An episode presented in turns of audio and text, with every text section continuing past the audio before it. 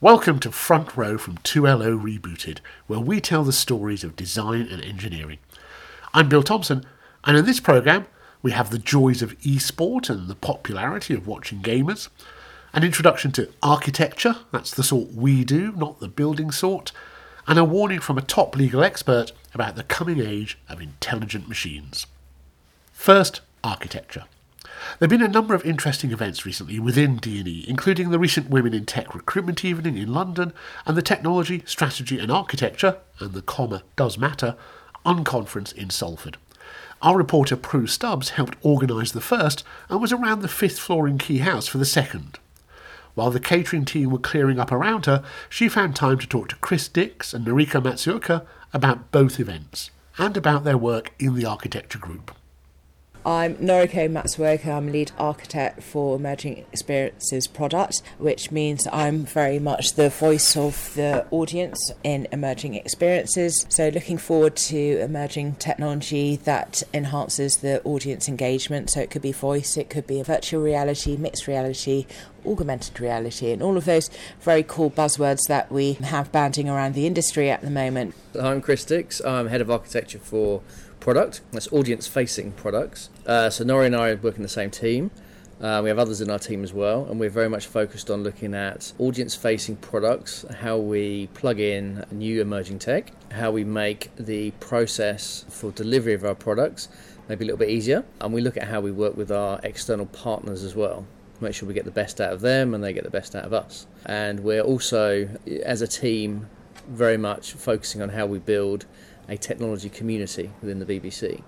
So, as part of a TSNA function, some some of the things we do is just we're just the glue. We just connect people. So, as well as working on strategic priorities, we're there to connect people so that we effectively evangelise what's being done in different areas, so others know and can connect. And that's it's really difficult in this type of organisation where your head's down, you're focused on what you need to deliver. The technology community is equivalent to the production of creative community. So you, you know you have there's individuals that want to do things different ways, uh, and it's our job to help connect them to make sure that they know what each others are doing and, and give them the ability and the platform to join up and work together on these things. So this week, lots of the tech, BBC technology community got mm-hmm. together, and you were talking about the future. What were you talking about specifically or randomly? So, firstly, it was a community event. So it was built by TSNA, but for the community. So the subjects were not and topics were not chosen; they were crowdsourced from our community. So very much the TSNA community decided what they wanted to talk about. Uh, obviously, we touched on things like AI, VR, but we also spoke about how we collaborate properly, how we work as teams, uh, how can we make BBC design technology better, how do we build a community, and that is really the theme. Really, is how we join up as a community. We had external speakers as well who've worked on public service and had to uh, they had to turn a corner if you like there had to be a gear change in what they were doing they doing so they came in at scale to talk to us about what it is like to try and make that change happen with a big organisation who's very used to doing things their own way and bringing in new processes to each other. And when we actually say community, it's like relationships internally and externally we're not coming in and saying stop what you're doing we're going this way. The whole point of the conference was to bring us all together and to for us to talk to each other and make make that clear. And actually we need everyone's skill sets on board and we need to have cross-functional teams if we are going to move forward. We're going to need people with different expertise coming together forming smaller groups and coming up with a new direction and actually following through and then pulling the right people in from the right teams to make that happen yeah, I mean, there's there's certain forums already which look at um, the differences that we make um, with our architecture that affects our cost. There's some really good debate that just happens across the community already. Clearly, there's huge amounts of talent in the BBC, uh, and I believe there are things that we could do better within community to highlight new ideas and support others, no matter what your job is, whether you're creative, operational, you're technical of ways that we can surface those ideas and for the community to work across them and deliver some even more amazing experiences. Is this why you were at the BBC Women in Tech event on Monday trying to find some new talent? I think it's important to always look for look for new talent. And I think even still in technology, in some ways, it can look pretty scary. Uh, even the job titles that we advertise, I think there's, there's you know there's still uh, yeah more women in tech is good, and obviously we're promoting that. But I think it's important in these events that we host is to break down the you know, the job families, get people to understand the job families. What do they actually mean? Show that where there is opportunity, it's not a male orientated function. But I think I think for me, for the job titles and the job families, I think it's difficult for people to understand what exactly that is. So it's important to come to these events, find out more about it. Um, we can also learn in terms of the way that we communicate outside the BBC to make sure that there's a full understanding of our roles and what job families mean.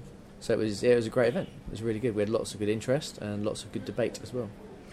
It can often be quite daunting and quite challenging to be the, the only woman in the village. So I'd like to support I'd like to support women in that respect, and I'm that's why I'm very keen to have presence at those events. So thanks for sharing those and organising those. The TSNA Unconference um, was more about with our community that we have within the BBC and how we connect and how we leverage the different skills and talent that we have internally already, which is already huge.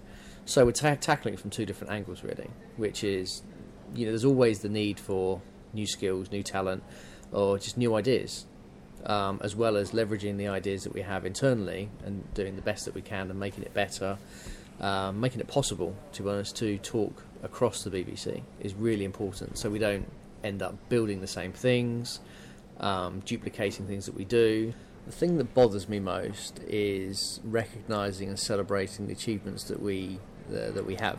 Mm. It's um, very much be uh, taken for granted when we deliver something and something that I've been working on and have been involved in over the last 10 years in other companies is building technology fellowship networks, which allows anybody across the business to be part of a much wider community where they are um, they're working with maybe senior management and these other people may be very junior in the company, but it creates a, a platform for new ideas, uh, new debate, and creating new connections across the company and it's something I've seen work really well, and it's it's something that's you feel quite proud to be part of.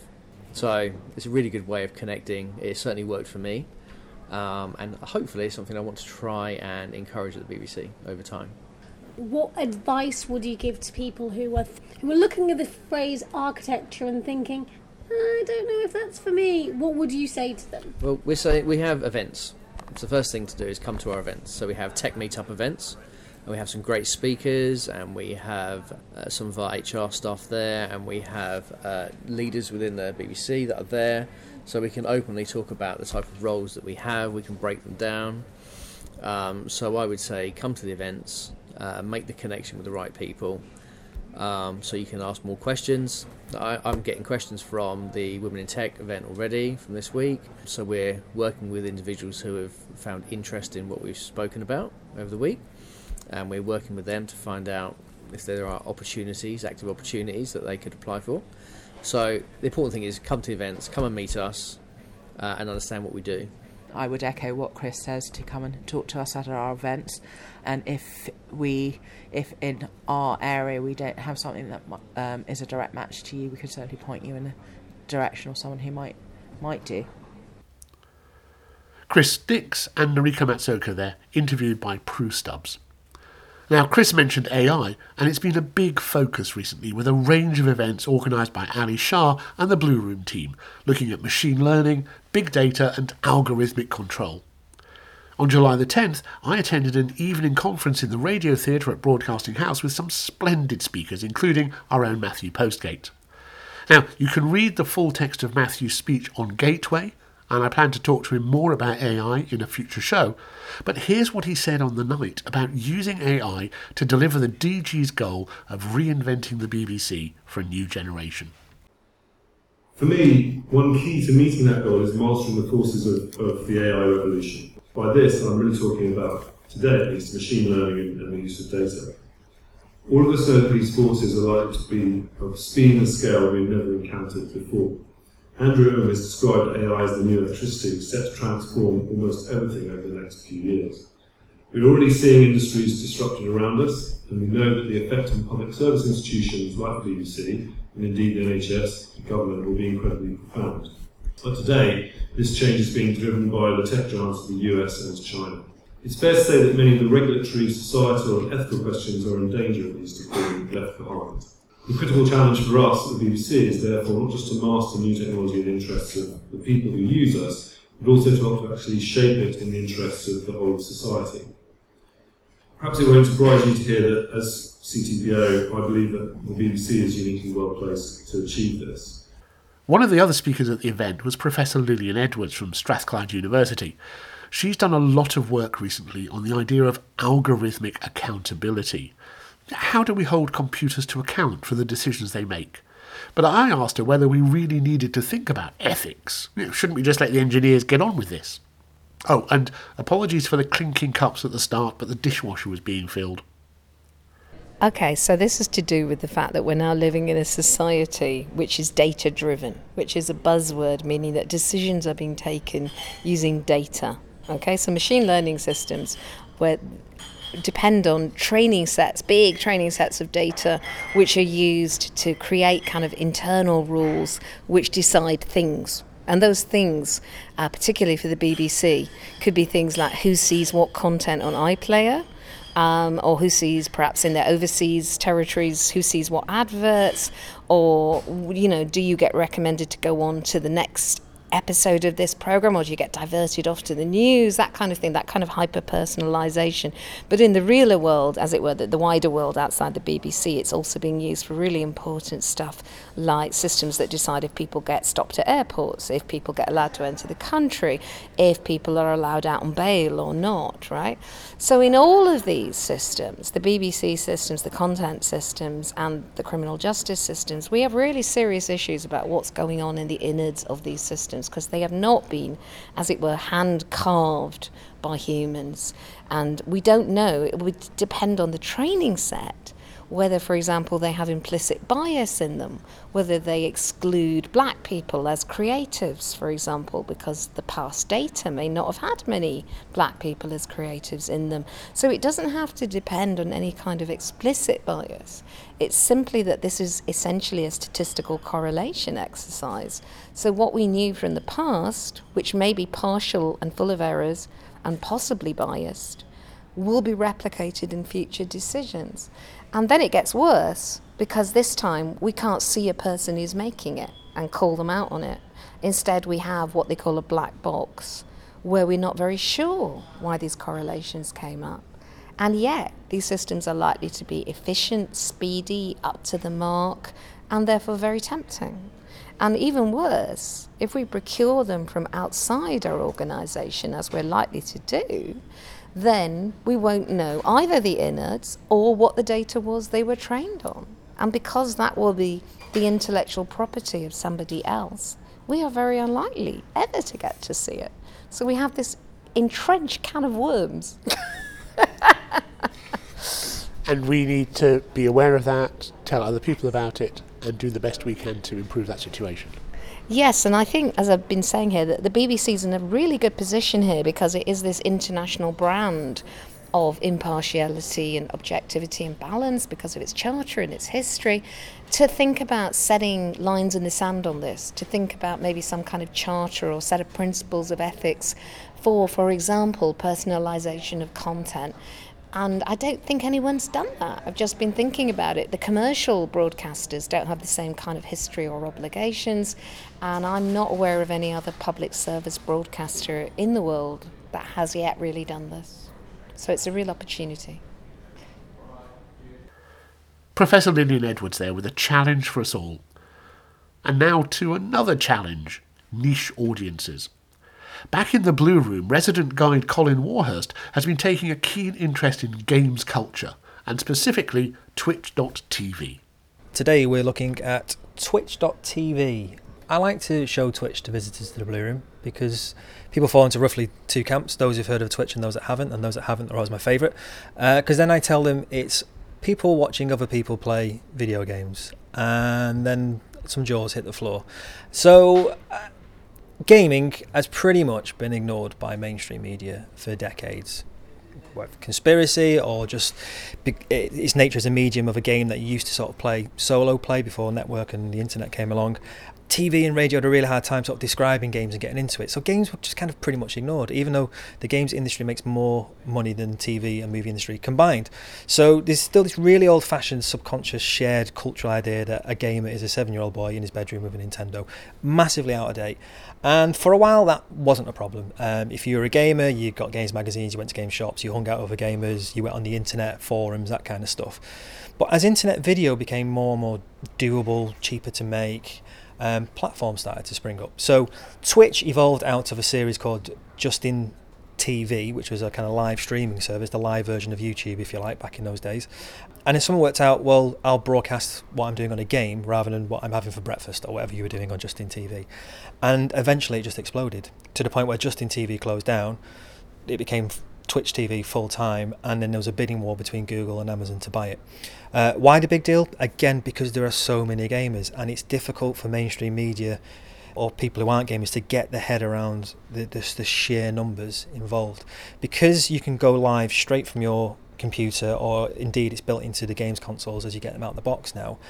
Pretty much anyone can just run up a broadcast straight away at the touch of a button. You might only have two people watching you, but if you've taken the time to build an audience, learn your craft and the skill at a game, you can command viewing figures of hundreds of thousands of people, and then it functions very, very much like every other sport. So, esports is the term that gets thrown around, and again, old school people might turn their nose up, be snobby, saying it's not a proper sport, it's not like darts. Uh, well, no, it's much better and bigger, more financially um, viable than darts. So, uh, I've just put in League of Legends. It's one of, if not the most popular game on there. The top viewer there, he's got 20 20,000 people pretty much viewing him right now. And over time, he's had 214 and a half, so, so- and a half million people watch him ever since he started. I assume he's been there for a while. Um, he wouldn't have got those figures yesterday, but the point is, yeah, you can you can rack up these huge, huge viewing figures. So on his own, he's got 21,000 people watching him right now. You might say, well, that's impressive, but not really a threat to the BBC. But you times that by 10, 100, 1,000, and that's the point. This is international as well, because we, you know, the internet means that geographical boundaries don't matter anymore. So. Okay, now there's a platform for games, but remember, games is a subject that we don't talk about, or never did for many years, and still don't enough, you might argue. So, Twitch is an example. I, I still haven't found a better word than niche, because that's the point. Games aren't niche; they're massive. They just weren't spoken about. But if you step away from Twitch and games for a second and think of all the other topics we don't talk about or can't talk about because there aren't enough hours in the day or hours in our schedule because we're a broadcaster, but the audience wants to hear about those niche things, there are now places and platforms to go to. People can make their own programs about it. So if I'm into comics, another subject that isn't really talked about very much, I won't watch the BBC. I will go and find a blogger, a vlogger, a podcaster who will happily talk to me about comics seven days a week. And that's less time I'm spending with the BBC. So again, you extrapolate that across all the subject matters, all the demographics, all the audience types. It just kind of points to the, the difficulty as our audience gets more and more fragmented as more and more choices out there. Colin Warhurst there, and if you'd like to know more, he'll happily give you a demonstration. Well, that's all for this edition of Front Row here on 2LO Rebooted. Please do get in touch if you have a story to share. I'm Bill Thompson. Goodbye.